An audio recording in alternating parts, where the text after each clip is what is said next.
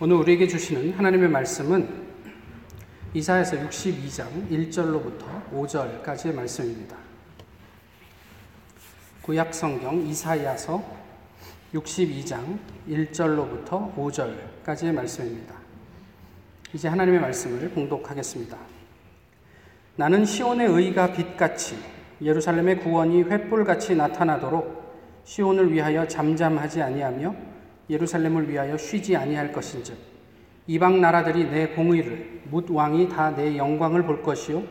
너는 여호와의 입으로 정하실 새 이름으로 일컬음이 될 것이며 너는 또 여호와의 손에 아름다운 관 내 하나님의 손의 왕관이 될 것이라.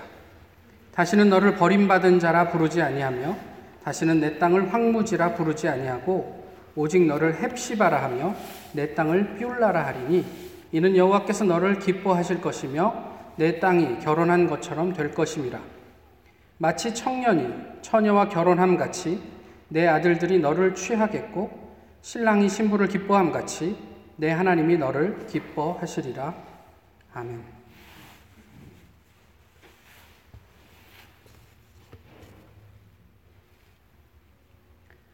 어, 여러분께서는 저를 어떤 목사라고 생각하십니까?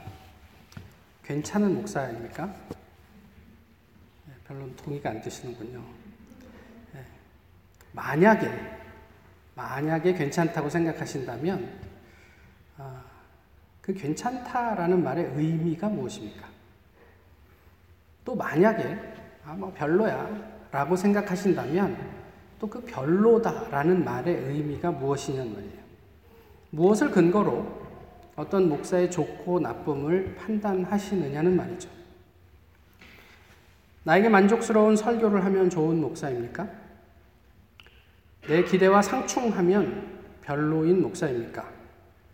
나의 상황과 잘 부합해서 큰 부담 없이 다닐 수 있는 교회면 괜찮습니까? 또 여러 가지 면에서 부담을 져야 하는 교회는 피하고 싶습니까?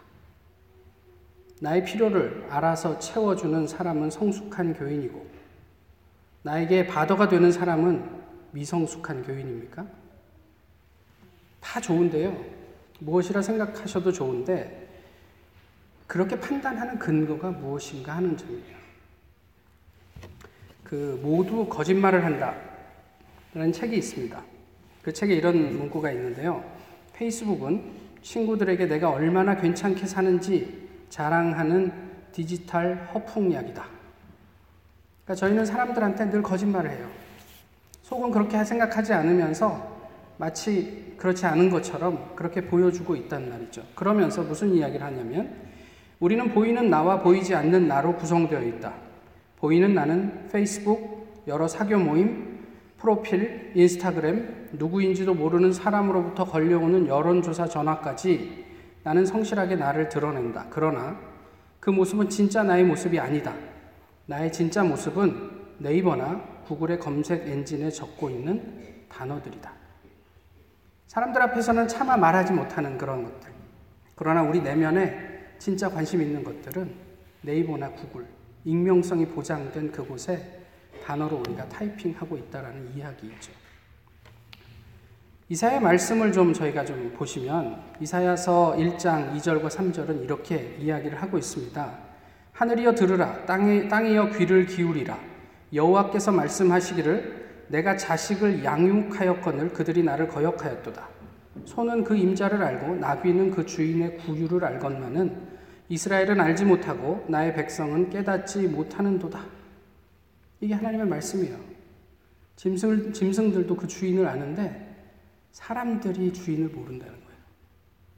실제로 이것이 이스라엘 몰락의 근원적인 원인이었죠. 계속해서 이사에서 1장은 이런 이야기를 합니다. 여호와께서 말씀하시되 너희의 무수한 재물이 나에게 무슨 유익이뇨 나는 숫양의 번제와 살찐 짐승의 기름에 배불렀고 나는 숫송아지나 어린 양이나 숫 염소의 피를 기뻐하지 아니하노라. 그러면서 하나님께서 무슨 얘기를 하세요? 성회와 아울러 악을 행하는 것을 내가 견디지 못하겠다. 이렇게 말씀하세요. 내 마음이 너희의 월삭과 정한 절기를 싫어하니 그것이 내게 무거운 짐이라 내가 지기에 곤비하였느니라 너희가 손을 펼 때에 내가 내 눈을 너희에게서 가리고 너희가 많이 기도할지라도 내가 듣지 아니하리니 이는 너희의 손에 피가 가득함이라. 이스라엘이 멸망할 당시에 예배가 없어진 게 아니에요. 그 어느 때보다도 재산은 풍성했고 재물은 넘쳐났습니다. 그런데 그것이 하나님의 코에 역겨운 냄새였다. 하나님 그렇게 얘기를 하시는 거예요. 왜요? 예배를 드리는 성회와 아울러 악을 행하는 것을 내가 견딜 수가 없다. 이런 얘기를 하시는 거죠.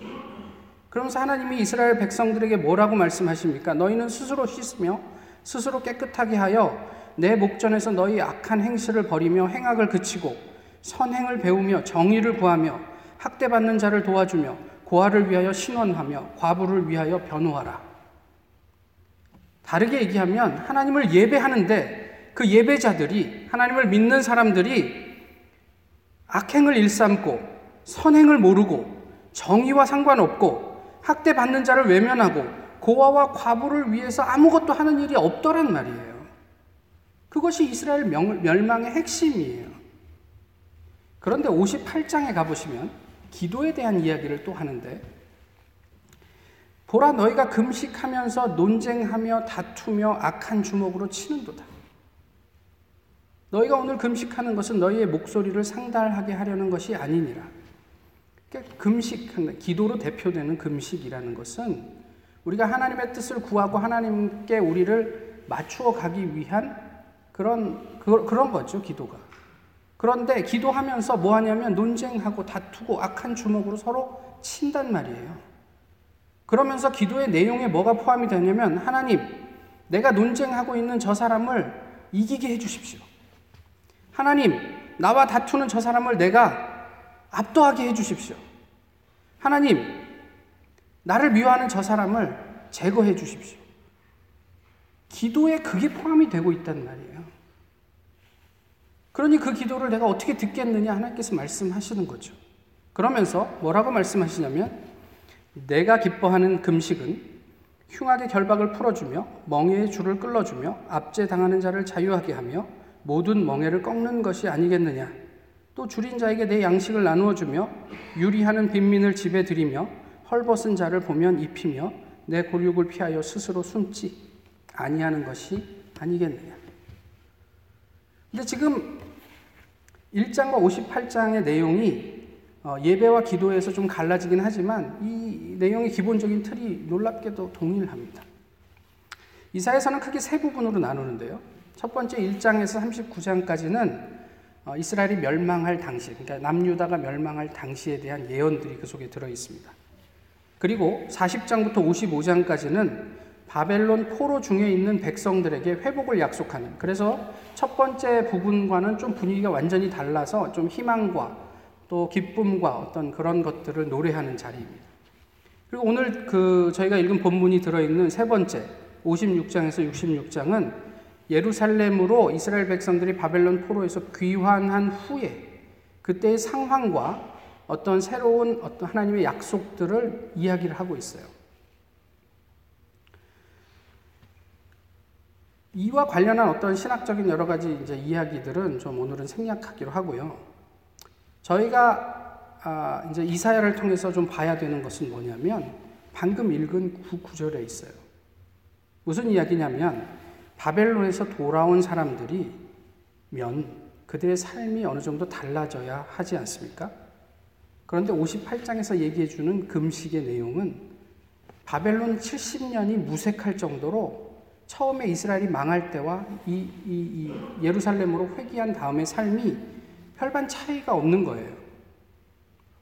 그럴 수밖에 없는 불가피한 이유가 있었겠죠. 그렇지만 어쩌면 이렇게 이렇게 판에 박은 듯 똑같은 삶을 되풀이할까? 참으로 답답합니다. 이러한 삶의 모습과는 조금 동떨어진 듯 보이는 오늘 본문, 희망을 노래하고 있는 것 같은 본문입니다.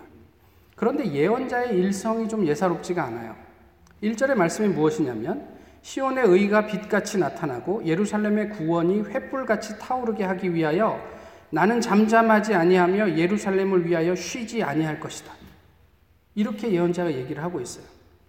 그러니까 시온의 의, 또 예루살렘의 구원을 위해서 나는 잠잠하지 않고 말을 할 것이고 나의 사역을 쉬지 않겠다 이런 얘기를 하고 있죠. 사무엘이 자기가 은퇴하면서 내가 너희를 위해서 기도하는 기도하기를 쉬는 죄를 범하지 않겠다라고 얘기하는 것과도 비슷한 것 같아요. 그런데 이사야 56장에 보시면 무슨 이야기를 하냐면 이스라엘의 파수꾼들은 맹인이요 다 무지하며 벙어리 개들이라 짓지 못하며 다 꿈꾸는 자들이요 누워 있는 자들이요 잠자기를 좋아하는 자들이니 이게 좀 답답한 일이에요. 말씀드렸지만 이제 바벨론 포로 이후 얘기예요. 하나님께서 우리를 예루살렘으로 귀환시키셨고 회복시키셨다. 그리고 에스라를 통해서 저희 다 보셨잖아요. 주의 말씀을 읽으니까 사람들이 울면서 회개하고 그랬던 것이 어, 불과 얼마 전의 일이란 말이에요. 그런데 무슨 이야기를 하냐면 이스라엘의 파수꾼들은 맹인이고 무지하고 짖지 못하는 소리 없는 벙어리 개들이란 말이에요. 이 개는 목동들이랑 같이 다니면서 어떤 위협을 발견하면 그 소리를 내서 그 위협을 알려주는 역할을 하는 개들이에요. 근데 벙어리예요. 아무짝에 쓸모없는 개란 말이죠. 당시 이스라엘 백성들을 책임져야 했던 사람들은 벙어리 개들이란 말씀이에요. 백성들은 지도자들에게서 하나님의 말씀을 듣지 못했다. 이런 이야기예요. 그러면 이런 상황에서 이스라엘의 의와 구원이 온전하게 드러나게 하기 위해 이사야는 무엇을 해야 할까요? 어떤 말을 해야 할까요? 당시의 지도자들은 벙어리예요. 예배가 없었다는 얘기가 아니에요. 예배 드리고 기도하는데 하나님과는 아무 상관없는 이야기들만 오고 가는 거예요. 성경의 내용이 아닌 게 아니고 그저 성경을 그냥 지나가듯이 습관적으로 대할 뿐이에요. 예배를 그렇게 대할 뿐이에요. 그리고 우리의 삶은 다투고 시기하고 질투하고 그 다음에 뭐 주변에 있는 사람들 하나도 돌보지 않고 하나님의 정신이 다 빠져버린 그런 삶을 보면서 이사야는 지도자들에게도 기도하지 못하니까 자기가 잠잠하지 않고 하겠다는데 무슨 일을 했을까 싶은 거죠. 포로 70년을 경험하고도 전혀 변화없는 이스라엘의 상황을 보면서 무슨 이 선지자는 무슨 마음이었을까? 예레미야 20장 9절에 이런 말씀이 있습니다. 내가 다시는 여호와를 선포하지 아니하며 그의 이름으로 말하지 아니하리라 하면 나의 마음이 불붙는 것 같아 골수에 사무치니 답답하여 견딜 수 없나이다. 예레미야와 이사야가 동일해요. 이렇게 살면 우리가 망한다. 하나님의 나라는 하나님의 복음은 이것이 아니지 않느냐. 라고 아무리 이야기를 해도 사람들이 듣지를 않아요. 그러니까 내가 이제 다시는 내가 복음을 전하나 봐라. 내가 다시는 설교하나 봐라. 그런 마음을 먹으면 속에서 불 붙는 것 같아요. 답답해서 견딜 수가 없대요. 골수에 사무치는, 뼛속에 사무치는 답답함. 이사야의 그 답답함을 오늘 본문에서 느끼십니까? 이렇게 보면 오늘 본문은 희망을 노래한 것이 아니라 하나님의 의지를 드러낸 거예요.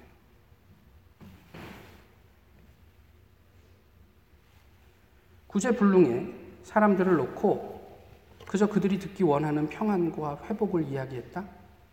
그러면 선지자가 아니죠. 그럼에도 불구하고 하나님은 왜 이 회복을 이야기하셨을까? 결국 잠잠하지 않고 쉼 없이 하겠다는 사역은 사람들에게 욕먹고 또 사람들을 힘들게 하는 일이었을 거란 말이에요. 오늘 우리는 무슨 말을 듣게 될까요?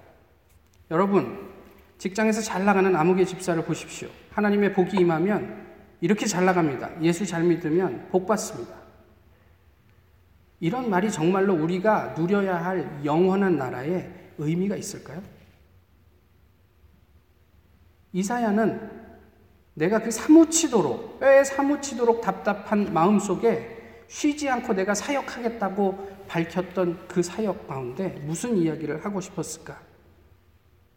당시 예루살렘이 왜 무너졌는지, 거기에서 돌이키려면 또 무엇을 어떻게 해야 하는지, 또 이제 그 포로 생활에서 복귀한 우리의 나태함과 또 오해와 우상숭배와 욕정으로 인한 우리의 근원적인 모든 의도를 다 드러나야, 내게 드러나도록 해야 하지 않았을까 싶은 거예요. 얼마나 괴롭고 힘들었을까. 말하는 사람도 힘들고, 듣는 사람도 괴롭고. 오늘 본문 바로 앞, 앞에 구절을 한번 보세요. 61장 11절. 땅이 싹을 내며 동산이 거기 뿌린 것을 움돋게 함같이 주 여호와께서 공의와 찬송을 모든 나라 앞에 솟아나게 하시리라. 공의와 찬송을 모든 나라 앞에 솟아나게 하시리라. 하나님께서. 이게 무슨 얘기냐면 땅에서 새싹이 나는 것처럼 공의와 찬송이 솟아나게 하는 것은 너무너무 자연스러운 일이란 말이에요. 누구에게? 우리 하나님을 믿는 사람들에게.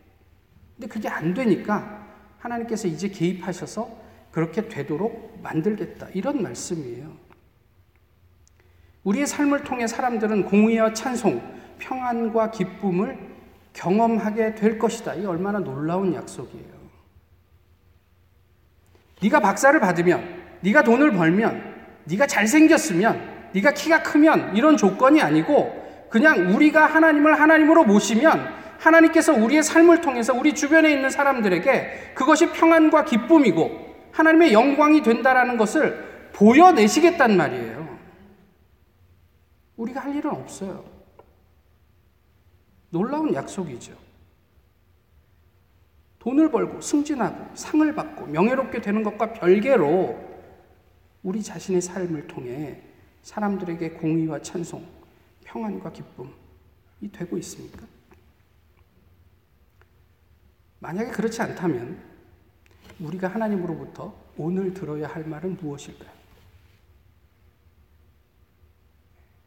잘하였도다. 착하고 충성된 종아. 내가 작은 일에 충성하였으니 영원한 안식을 누리라. 이런 말일까요? 이사의 입장에서 말씀드렸듯이 이것은 엄청난 부담이었습니다. 이사야 50장 4절 이하에 주 여호와께서 학자들의 혀를 내게 주사 나로 곤고한 자를 말로 어떻게 도와줄 줄을 알게 하시고 아침마다 깨우치시되 나를 귀, 나의 귀를 깨우치사 학자들 같이 알아듣게 하시도다. 주 여호와께서 나의 귀를 여셨으므로 내가 거역하지도 아니하며 뒤로 물러가지도 아니하며 나를 때리는 자들에게 내 등을 맡기며 나의 수염을 뽑는 자들에게 나의 뺨을 맡기며 모욕과 침뱉음을 당하여도 내 얼굴을 가리지 아니하였느니라. 주 여호와께서 나를 도우심으로 내가 부끄러워하지 아니하고 내 얼굴을 부싯돌 같이 굳게 하였으므로 내가 수치를 당하지 아니할 줄 아노라. 이것이 이사야가 잠잠하지 않겠다고 그래서 하나님의 의와 구원을 위해 쉬지 않고 일을 하겠다고 이야기한 말의 의미입니다. 사람들이 그를 위협했고 그를 모욕해도 멈출 수 없는 사역. 사람들이 자신을 죽이는 그 순간에도 우리를 위해서 중보하셨던 예수 그리스도. 아버지요, 저들은 저들이 하는 일을 알지 못합니다. 저들의 죄를 용서해 주옵소서. 그리고 끝까지 그 위에서 죽으셨던 예수 그리스도의 마음이란 말이에요. 무엇이 희망일까요? 요즘 한국에서 공전의 히트를 치고 있는 드라마가 뭔지 아십니까? 스카이 캐슬입니다. 거기에서 제일 많이 나오는 것 중에 하나가 서울의대예요. 서울의대 가면 희망이 있습니까? 박사 받고 교수 되면 희망적입니까? 헛된 희망입니다. 무엇이 희망입니까? 하나님의 약속이 희망입니다. 내가 너를 영광스럽게 하겠다. 주의 말씀이 우리의 궁극적인 희망입니다. 신앙이 무엇이라고 생각하세요? 교회는 또 무엇입니까? 내가 생각하는 신앙, 내가 건강하다고 규정하는 교회가 하나님에게도 그럴까요? 확인하셔야죠. 무엇을 근거로 확인하시겠습니까? 내 경험으로? 또 어떤 학자가 이야기한 것으로? 성경은 우리에게 무엇이라고 이야기합니까? 무엇이 건강한 신앙이고 무엇이 건강한 교회라고 말씀하고 있습니까? 포로 귀한 후 하나님 앞에 정결하자고 결단하고 함께했던 사람들이 어떻게 되었습니까? 정치적인 이해관계, 개인적인 욕구 등으로 자기 소견에 오른 대로 신앙생활을 다시 하지 않습니까? 포로 70년은 무슨 의미였습니까? 도대체. 우리가 구약에서 확인하는 것처럼 이들은 맨날 이걸 반복해요. 그래서 깨지고 맞고 그래서 한참 고생하다가 하나님 잘못했습니다. 그리고 돌아오면 조금 반짝하다가 또 깨지고 맞고 이젠 하나님께서 개입하시겠단 말이에요. 우리 선배들이 목숨과 같이 여겼던 교회와 복음 그래서 자기의 모든 것을 희생해서라도 지키려고 했던 그 교회와 신앙이 이제는 나의 욕구를 해소하는 창구로 나의 사욕을 채우는 방편으로 이용되고 있는 것은 아닌가 모르겠습니다. 하나님을 고민하기보다 정치가 횡행하고 모여서 기도하기보다는 가십하고 성경을 읽고 나누면서 예수님의 삶을 추구하기보다는 나를 위한 위로에 중독되어서 살고 있는 것은 아닌지 모르겠어요. 나를 평안하게 하라. 나를 위로하라. 예수 그리스도의 뜻은 어디에서 찾아보지 못하는 것은 아닌지 모르겠어요. 주변을 돌아보고 약자를 자유롭게 하고 억울한 사람들을 변호하기보다는 웅장한 건물을 짓고 엄청난 사람들이 모여서 우리는 하나님을 이만큼 잘 예배하고 있다. 스스로 도취되어 있는 것은 아닌지 모르겠단 말이에요. 그리고 그 막강한 권력을 자자손손 물려주고 싶어 해요. 하나님과 상관없이.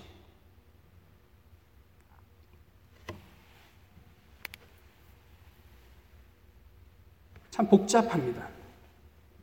진리는 단순한데 예수 그리스도의 삶은 명확했는데 내가 생명을 위해서 내 생명을 버리지 약자를 위해서 내가 나의 시간을 양보하지 내가 모든 것을 그들에게 주지 근데 오늘 교회에서도 그렇게 하나님의 의지가 복음이 마음이 전해지고 있는지 모르겠습니다. 이사야 같은 선지자가 없어서 답답하십니까?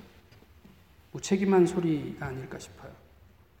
우리 모두는 하나님께서 말씀하신 대로 왕 같은 제사장들이에요.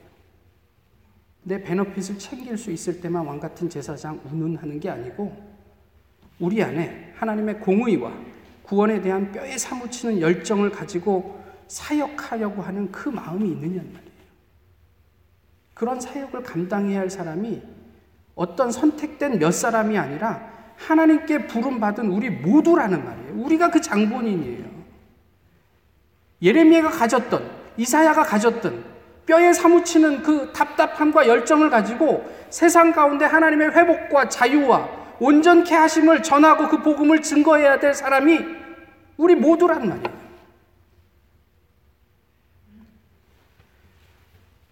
제가 이제 한국 나이로 저도 50입니다. 불혹을 지나 지천명의 나이가 됐습니다. 40대 제가 아무 의욕도 없이 그렇게 단단하게 살았는가 돌아보면 그렇지가 않아요.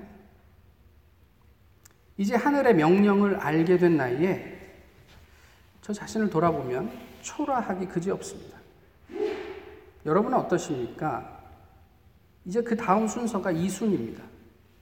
이제 제가 앞으로 10년 동안 하나님 앞에서 잘 기도하고 성숙하면 어떤 사람이 무슨 말을 해도 귀에 다 이해가 돼요. 그 사람의 상황이 이해가 되고 그래서 다 순하게 들려. 저에 대한 욕을 해도 그것이 나에 대한 어떤 상처로 남는 게 아니라 그럴 수도 있지라고 들리는 그런 나이가 될까요? 제가 예수님이 되면? 이른이 되면 종심입니다. 이건 공자가 얘기한 얘기예요. 그럼 내 마음대로 살아도 누구에게도 누가 되지 않는 삶, 그야말로 도 같은 사람이죠.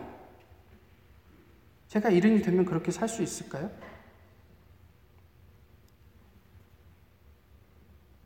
오늘 성경이 우리에게 말씀하시는 바는 사람은 헛된 희망이라는 거예요. 교회가 사람 때문에 교회 되어지는가요? 그렇지 않습니다. 좋은 사역자 모시면 교, 교회가 아름다워집니까? 아니요. 다 헛된 희망입니다. 교회는 하나님을 통해서만 바로 섭니다. 그거 기억하십시오. 하나님이 아무리 해도 안 되니까 이사야를 통해서 이제 내가 개입할게. 내가 그래서 이 사람들을 반드시 그렇게 만들어낼게. 이렇게 선포하시는 거예요. 주의 말씀을 가감없이 듣는 사람만이 교회의 희망이 될 수 있습니다. 좀 불편해도 하나님의 말씀을 듣는 사람이 교회의 희망입니다. 내가 좋아도 하나님의 말씀을 듣고 어려워도 하나님의 말씀을 있는 그대로 들을 때 교회는 희망이 있다고 말할 수 있어요.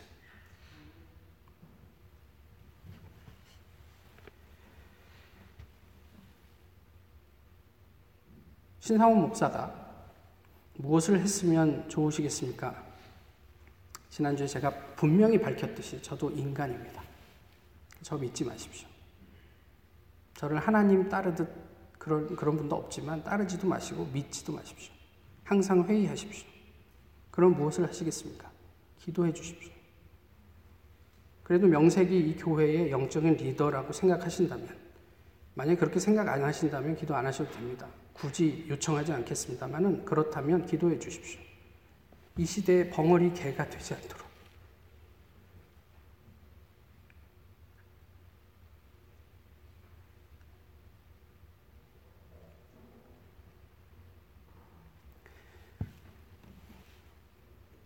저도 여러분이 이 시대의 벙어리가 되지 않도록 기도하겠습니다.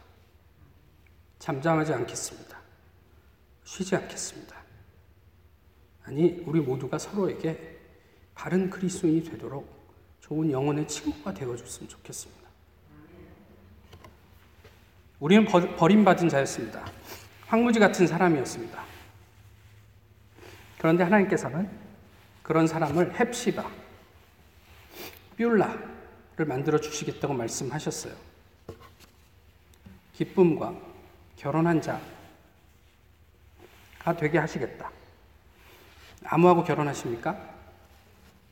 그냥 지나가는 사람 아무나 붙잡고 결혼하십니까? 아니죠. 결혼하고 싶은 사람, 누가 봐도 매력적인 사람이 되게 해 주시겠다. 이게 하나님의 결단이에요. 우리 안에서 그게 안 되니까 내가 개입하겠다. 이런 말씀이에요. 가난과 곤경과 압제와 슬픔이 넘쳐나던 예루살렘과 누가 결혼하고 싶겠습니까? 우상을 숭배하고 간음하고 타락한 사람과 누가 결혼하고 싶겠습니까? 그런데 하나님께서는 그런 사람을 반드시 결혼하고 싶은 예루살렘, 기쁨의 시온이 되도록 하시겠다고 오늘 본문을 통해서 약속해 주는 거예요. 우리가 그저 이제 회복되겠지라고 희희낙낙하면서 나눌 수 있는 이야기가 아니라 우리의 답답함 때문에 하나님께서 개입하셔서 이렇게 회복시키셨다고 선언하시는 하나님의 긍휼한 표현이란 말이에요. 이것이 우리의 희망입니다. 그리고 이 약속은 예수 그리스도를 통해서 오늘 우리에게 성취되었습니다. 미래의 일이 아니고 이미 성취된 약속입니다. 하나님의 말씀을 진실하게 들을 수 있을까요? 그러면 세상의 모든 사람들이 우리의 공의와 영광을 보게 될 것입니다. 신랑이 신부를 기뻐함 같이 내 하나님이 너를 기뻐하시리라. 이 기쁨으로 충만하시기를 소망합니다. 기도하겠습니다. 귀하신 주님, 오늘도 저희 이렇게 모여서 함께 예배하게 하심을 감사합니다. 하나님 앞에 저희는 무엇인지요? 저희가 이렇게 저렇게 하나님께 기도하고 예배를 드리지만 정말 그 예배와 기도의 삶이 저희의 일상 속에 그대로 드러나고 있는지를 돌아보게 됩니다. 하나님께서 우리를 극률히 여겨주셔서 헵시바와 뷸라가 되게 하셨던 것처럼 오늘 이 시간도 저희를 불쌍히 여겨주셔서 이 타운에서 이 시대에 우리 모두가 하나님의 헵시바와 뷸라가 될 수 있도록 인도해 주시옵소서.